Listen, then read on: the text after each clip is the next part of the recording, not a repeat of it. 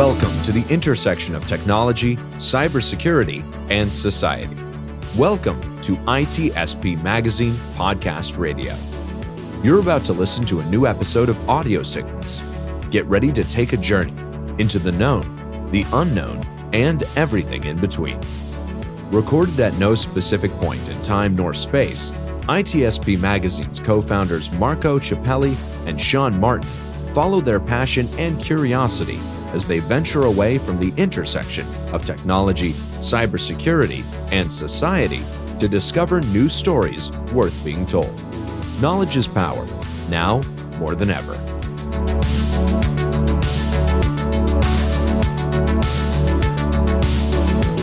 We're on. Are you excited? I am pumped.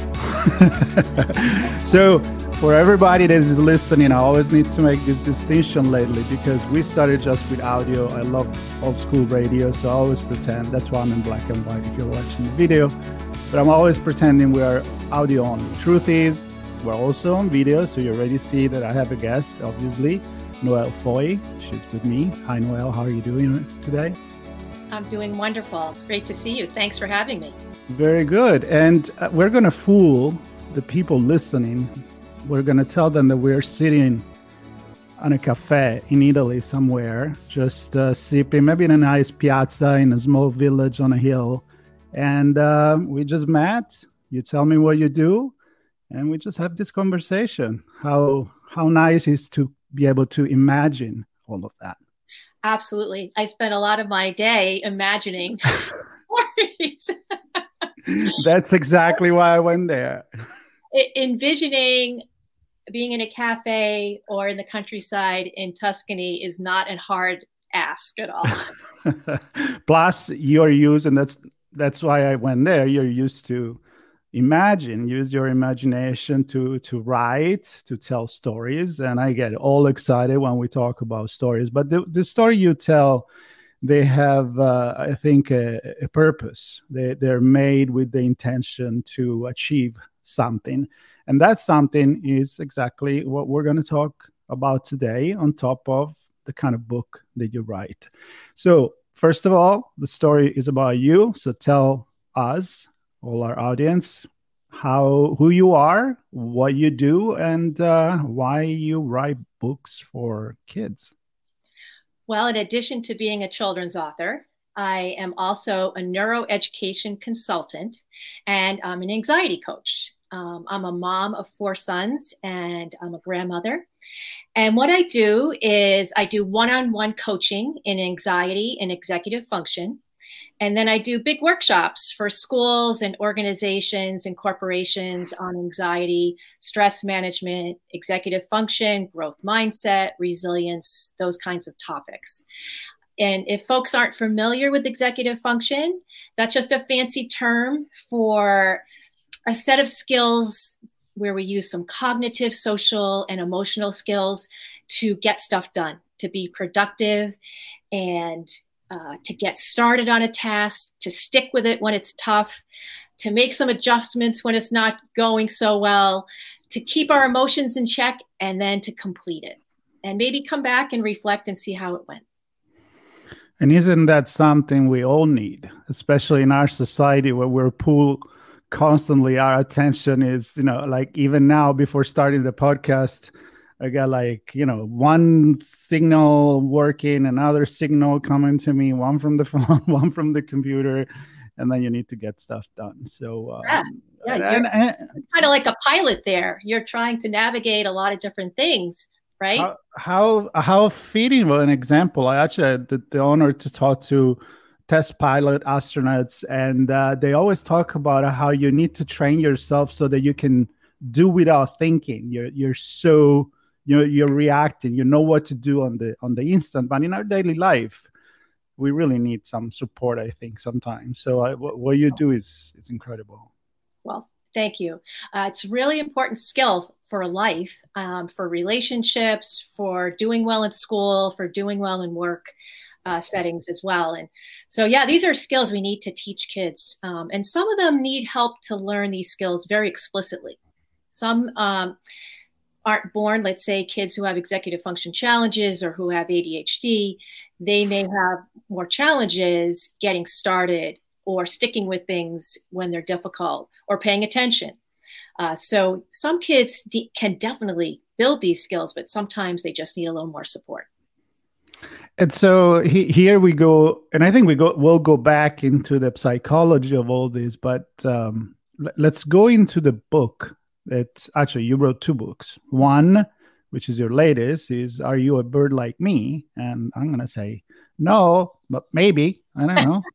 I feel like there is a trap in that question, and uh, and and and the function of these uh, stories because I, I always like to say we're all made of stories. I, I you look back at how that's how knowledge is being transmitted from uh, parents to kids from the history of our society and even before that. So uh, we still need to use those. Is it in form of books, videos, movies, podcasts, anything? But I have a feeling that the book with a visual has a different meaning to achieve what you're trying to do. So, yes. Well, the brain loves visuals, right? So we really learn from our senses. And as a neuroeducation uh, consultant, I spend a lot of time looking at the brain and what can we do to teach in ways that really appeals to the brain. And the brain loves to learn from its senses, um, and especially visual. So uh, when we see something, we are going to remember it more than just hearing it. So picture books, uh, illustrations are so powerful.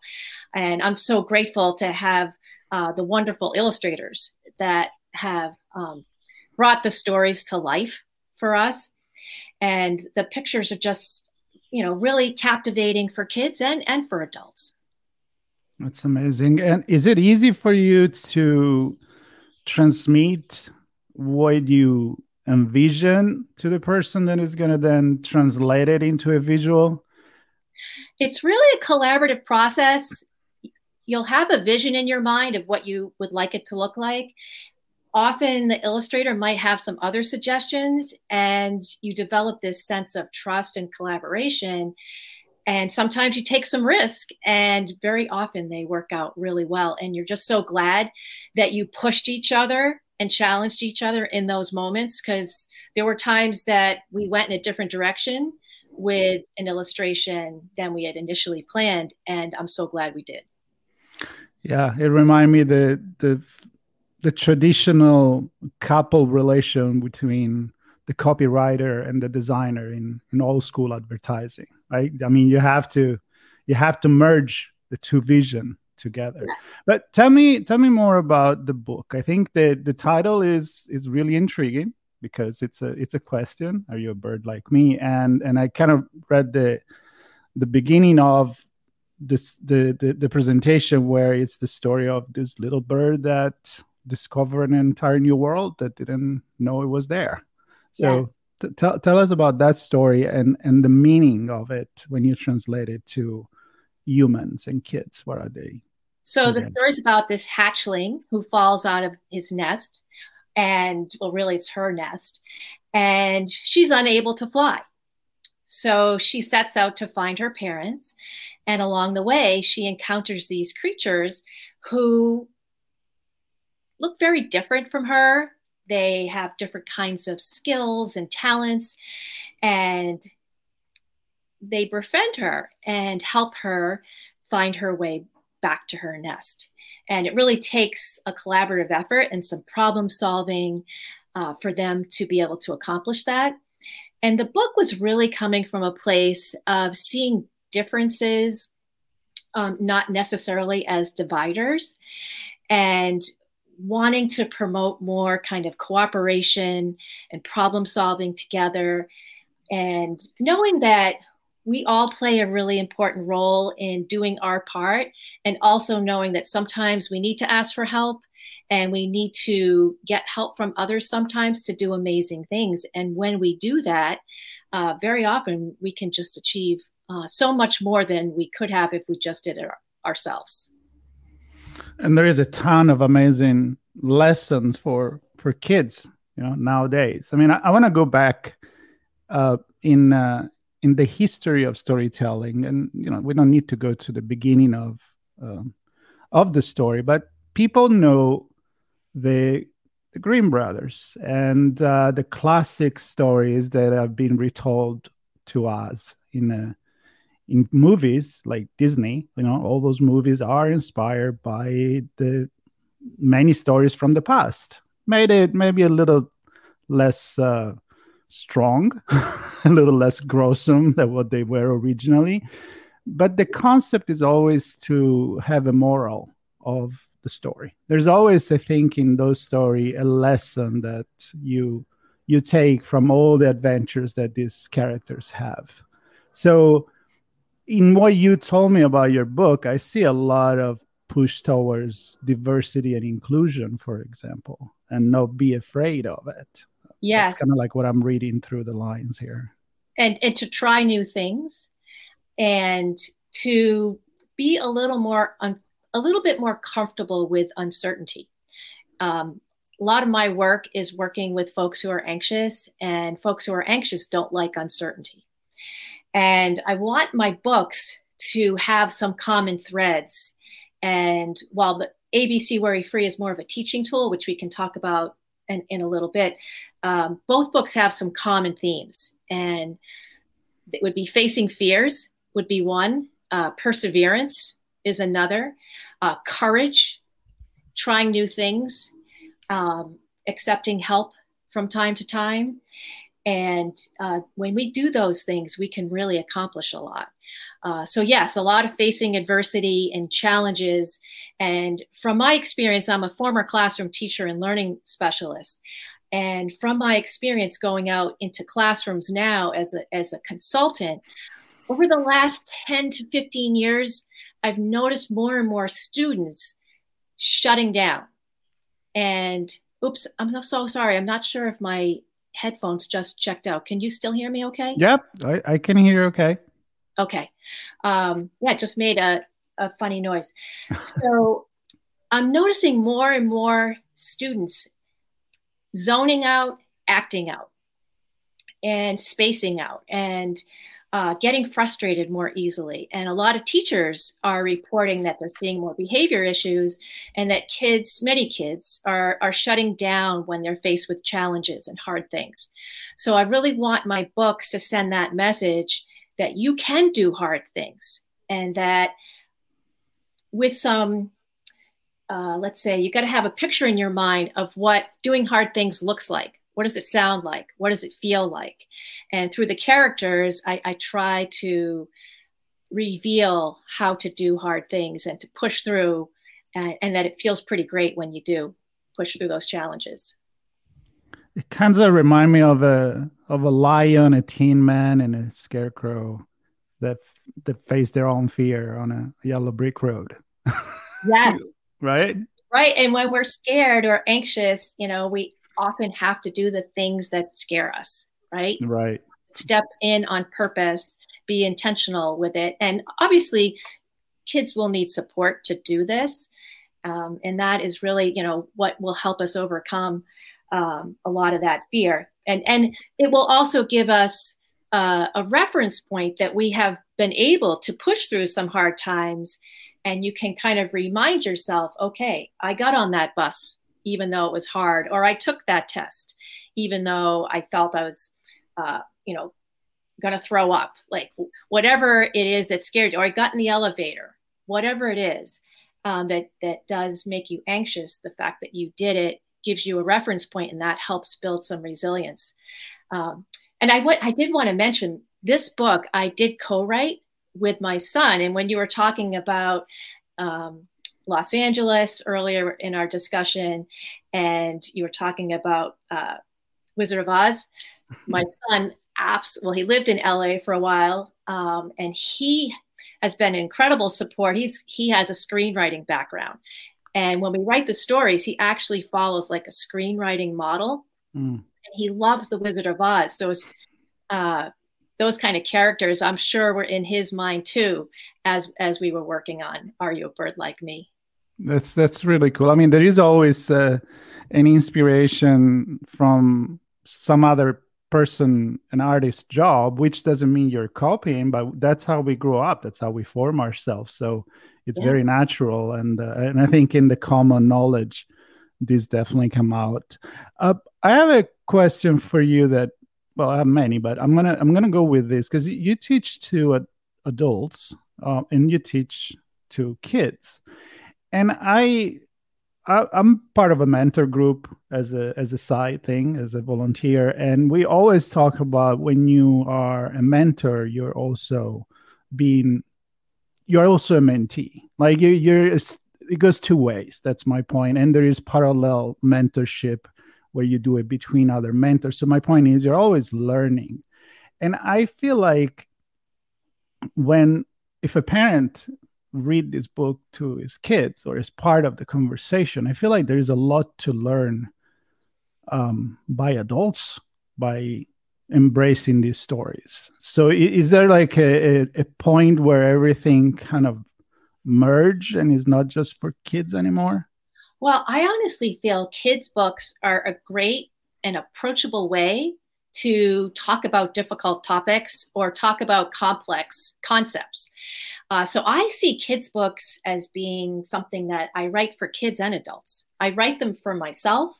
Um, I have an anxiety disorder, and I could have used a book like ABC Worry Free when I was a kid. I write these for kids who are anxious now. I write them for their parents. I write them for the teachers who have these kids in classrooms. Um, I write them for business, uh, you know, managers. I work with corporations as well, and they're dealing with some anxious adults. So I am writing it with all those people in mind. I even write these for counselors because um, these can be used with a counselor um, with a one-on-one, but they could use be used in a classroom as well. I wrote these with story structure in mind, so that if like let's say an English language arts teacher wants to use this, um, these stories, they all follow, you know, story structure. And uh, there's some great comprehension questions and talking points. Um, so I, I, I, try to do a lot of things um, with these stories. And ABC Worry Free, for example, has um, a page in the back of the book that has tips for parents and educators and there's a lot of do's and don'ts in there of things to say and not say or things to do or not do with anxious kids. And if we're not specifically trained in anxiety we we often do things in a loving caring way that actually can make the anxiety worse. And it's not done intentionally. It's just we think that's the kind thing to do and it can actually feed the anxiety. So just a quick example would be let's say I didn't want to get on the school bus. And my mother said, Okay, Noel, I'm going to drive you to school every day. That seems like a loving, caring thing because I might be having a meltdown at the bus stop and crying. Mm-hmm. And I will have a short term decrease in anxiety in that situation because I just dodged a bullet. I don't have to get on the bus. Now, the next day comes along. If I don't get on the bus again, I don't start to build that skill of facing that challenge. I don't really have a coping skill of how to manage that situation. And then if my mom takes me to school every day in the car, it's going to, in the long term, when I have to face a situation like that, it's going to increase my anxiety instead of decreasing it. So, those are some things that I, I like to really help parents and teachers understand. You know, sometimes we might say, oh, you don't have to take the test. Um, and then every time a you know child has a test they feel like they can't take the test. We have to give them some support and some coping skills so they can face that challenge. One thing i really like to try to teach kids and their parents is that you can feel a little nervous and move forward at the same time. And a little stress can be good. We don't want too much right? That can hijack mm. our thinking brain.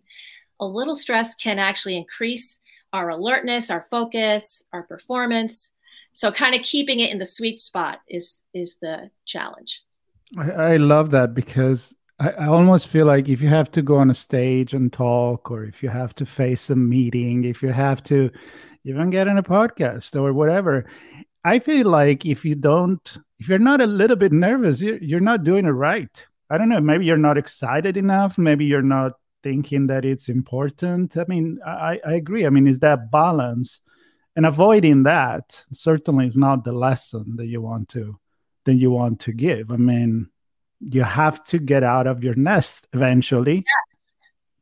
to go back to to bed to the bed to uh, sky the character um, do you think that um, things are worse now in terms of feeling lost kids not wanted to face their fears than what it used to be before social media and and you know I, I, like to talk technology and sociology so i'm right. sorry I, ha- I, have to go there. But because you know every every generation i've always read about it or hear it from grandfathers you know things are not like they used to be. It was so much easier so much better before. I'm like no it's just different. But i can see that the different today is a much bigger than the difference maybe between my parents and my grandparents i mean the world has really changed a lot. Yeah. So I'm wondering from your perspective if it's if it's just an excuse or is really complicating things for for kids. I think that this the pace at which technology has changed is definitely playing a role. And when you take that into account with having to make adjustments to that pace and you know we're trying something new you know let's say social media and we're not quite sure how that's going to impact let's just focus on young kids right now or teens. And it's kind of like an experiment in a way. And we now know that you know the devices are kind of designed to be addictive and that the likes are something people enjoy getting. It gives them that little dopamine boost um, even if the like might be for something that's inappropriate. So then that can kind of send a mixed message to that child or teenager. And we know that kids are spending a lot more time in front of screens. Um, and I'm not saying technology is bad by any stretch. It's just how we use it, how often we use it. Uh, we want kids to be moving and outside and having a lot of real face to face connections too certainly the pandemic um, put some gasoline on the fire. Anxiety was on the rise prior to the pandemic.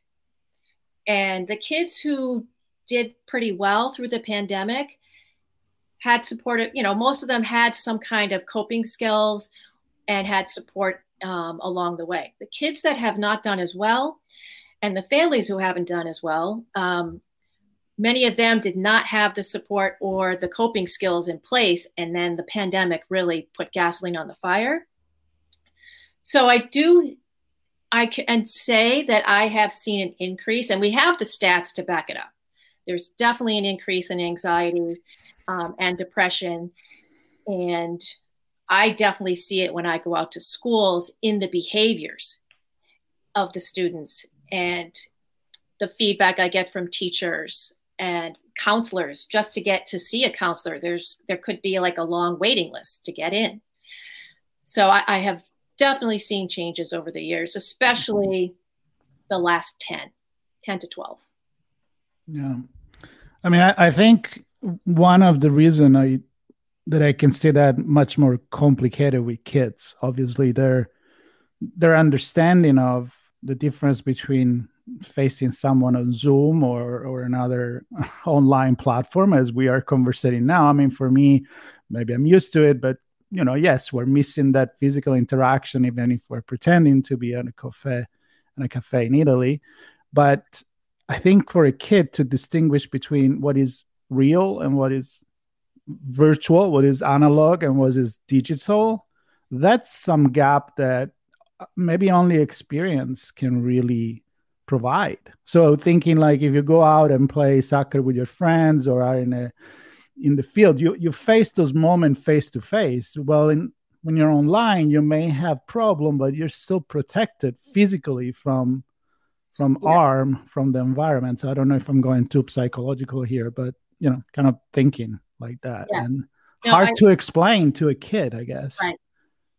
Right. And I think just developmentally wise, that the with brain development you know, say with the social media that the kids might not have a complete understanding about how to use it in ways that's healthy. You know, what are you looking at? What are you, um, where are you spending your time? And what, what might you have been doing otherwise if you weren't doing this? Maybe you would have been out taking a bike ride or going fishing with some friends instead of uh, connecting in this way. And like I said, it's not all bad.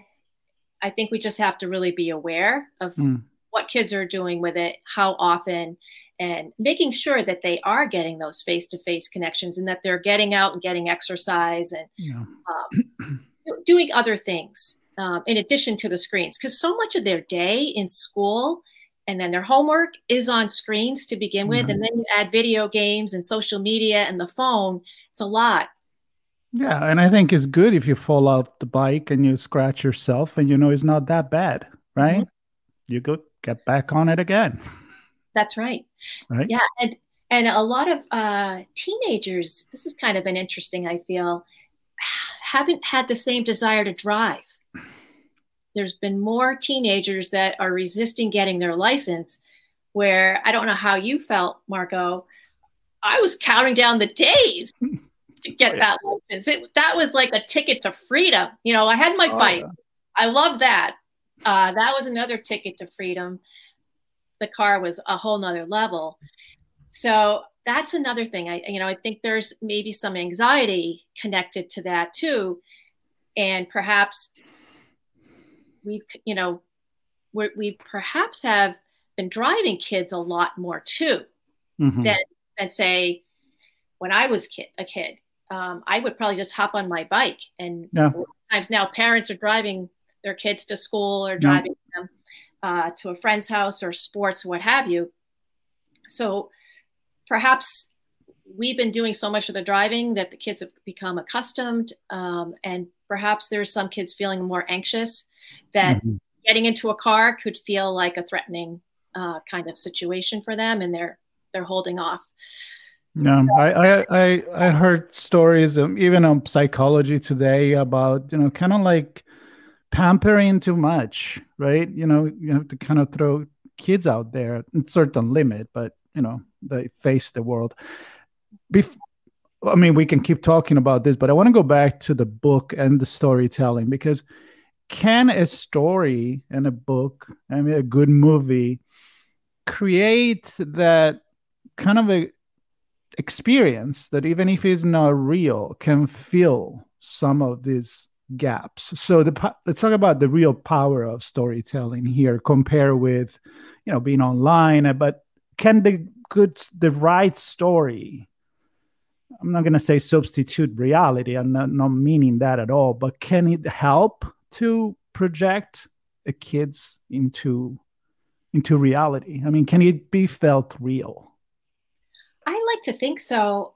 When I go into classrooms and I see kids, um, let's say, take Are You a Bird Like Me?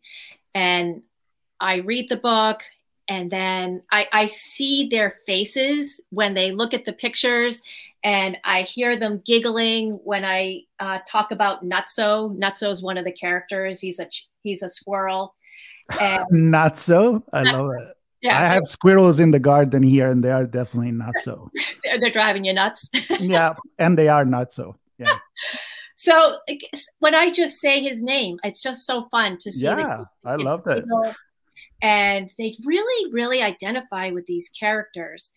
And I feel like I was saying earlier, I tend to write about anxiety or facing challenges. And I want to be able to start those conversations. And I feel these books are a way for us to start doing that as well as problem solve. I really like to promote problem solving in kids. And I feel like these books could be a great way before you start a project. Let's talk about how these characters work together to reach a goal and so I think it helps when kids have a picture in their mind. Well, what does it look like to have a challenge? And what challenges did they face? Uh, what did it sound like? What did they say to themselves um, when things got hard? What did it feel like? And how did they resolve things? And so I think to have some models um, can be helpful, even if they're fictional characters. I, I find them to be very relatable. And I feel they're inspiring as well because the kids, I think, get a sense of hope that there's a there's a path forward. There's a way that I can approach the challenge, and maybe I can ask for help. Maybe I can talk to a friend. Um, maybe I can collaborate. Maybe I need to work a little harder myself. We can pick up some clues from the characters and try to transfer some of those traits into our life as well. So I think they make for great discussions mm. uh, about problem solving and facing fears, what scares you, and what strategies do you have in your toolbox that helps you push through challenging times. Yeah, and also to to do it with animals that are not the same species you are. As human, we are all different, and we all should work together. And because uh, resolving problem, it, it's definitely you know easier if you have more brains to right to think together. So that's a big lesson there as well. Um, how do how do you translate this when you do your consulting? Um, I don't know to C level business professional.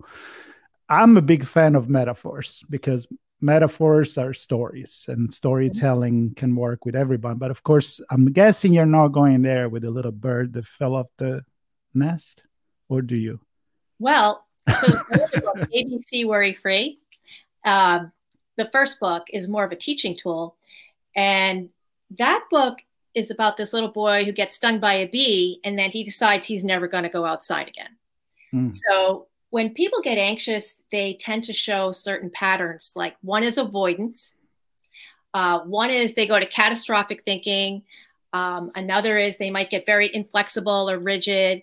Uh, they get very much in their head and they sometimes think that change can't happen, right? I'm always going to be this way. So I can use the metaphor of the bee's nest with, you know, with adults that, well, what's your bee's nest, right? We all have something that we might be afraid of or something that's getting in our way. Um, there might be a challenge or obstacle. What's your bee's nest? So that's something that's very transferable. And in that particular book, I wanted to have a transferable, actionable strategy. So there's a strategy the character learns called the ABC trick, and it has three steps um, accept how you feel, breathe slow and deep, and change your thinking.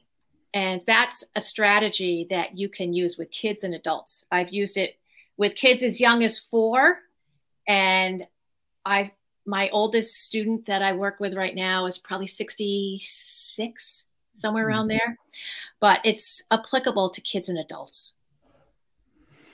It's it's a big lesson there. I mean, you know, the we're still kids at heart. I mean, yeah. we're driven by maybe the same fear, the same excitement. We just want to hide it. I don't know. You know, why not? Why not to be kids? and, and like you were saying earlier, you know, that there's times where the student becomes the teacher and the teacher becomes the student. And I love being a lifelong learner. Mm-hmm. And I want to model to my own kids, to my granddaughter, and to the kids and the adults I work with. Um, as somebody who has an anxiety disorder, who has performance fear, I'm going to get out here and I'm going to do this. And I want to give you hope that you can do it too. That's a great message to to get towards the end of this. But before we get there, I'm going to ask you the last question because I love to time travel, uh, often with artificial intelligence and technology and dystopia, utopia scenarios. In your case, I'm not going to put you in that in that corner, but I'm going to ask you if you have another book in your in your head, and uh, is there a plan there for something new?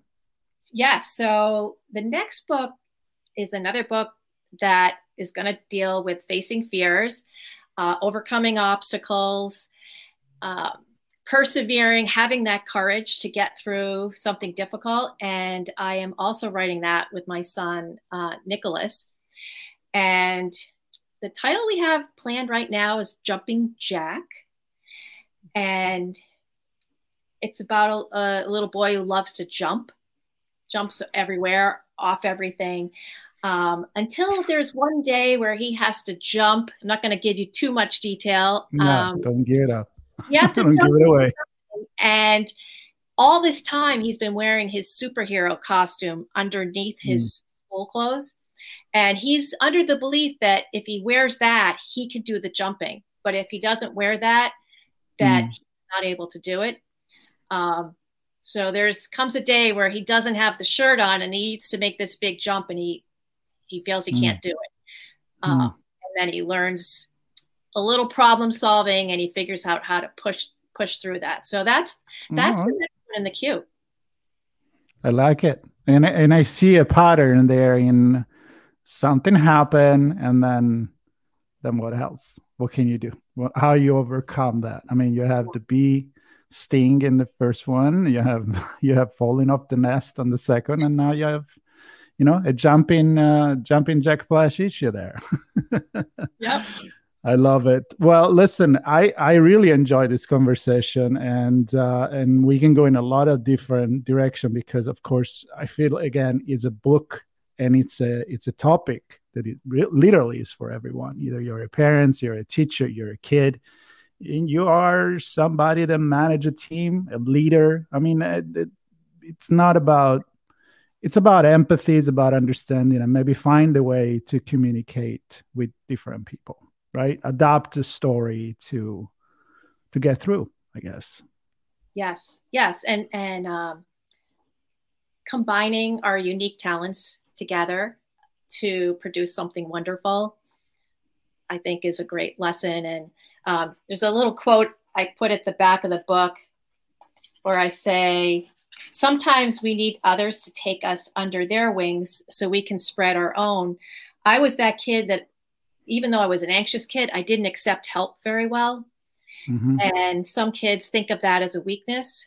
And I wanted folks to also know like why while we all have to do our part, and really take ownership of our responsibilities, there are sometimes we need a little help from others too, and that that not be looked at as a weakness.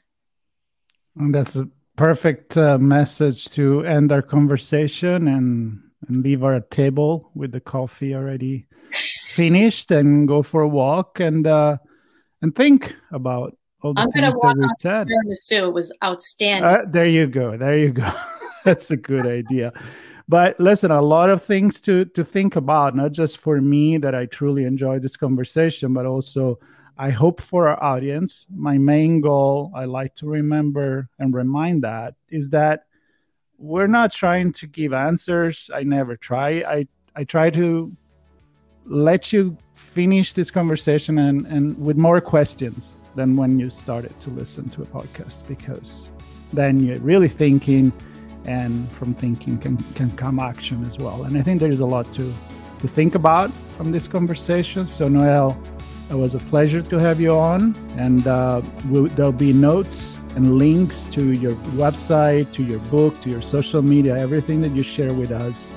It will be in the podcast notes. And so I invite everybody to stay tuned, subscribe, share. Share this. This is a great story to share with your family and friends and, and other people around you.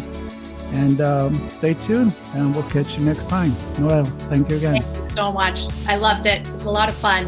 Cool. All right. Bye bye, everybody. Bye. We hope you enjoyed this episode of Audio Signals. If you learned something new and this podcast made you think, then share itspmagazine.com with your friends, family, and colleagues. If you represent a company and wish to associate your brand with our conversations, sponsor one or more of our podcast channels. We hope you will come back for more stories and follow us on our journey. You can always find us at the intersection of technology, cybersecurity, and society, and some even beyond that.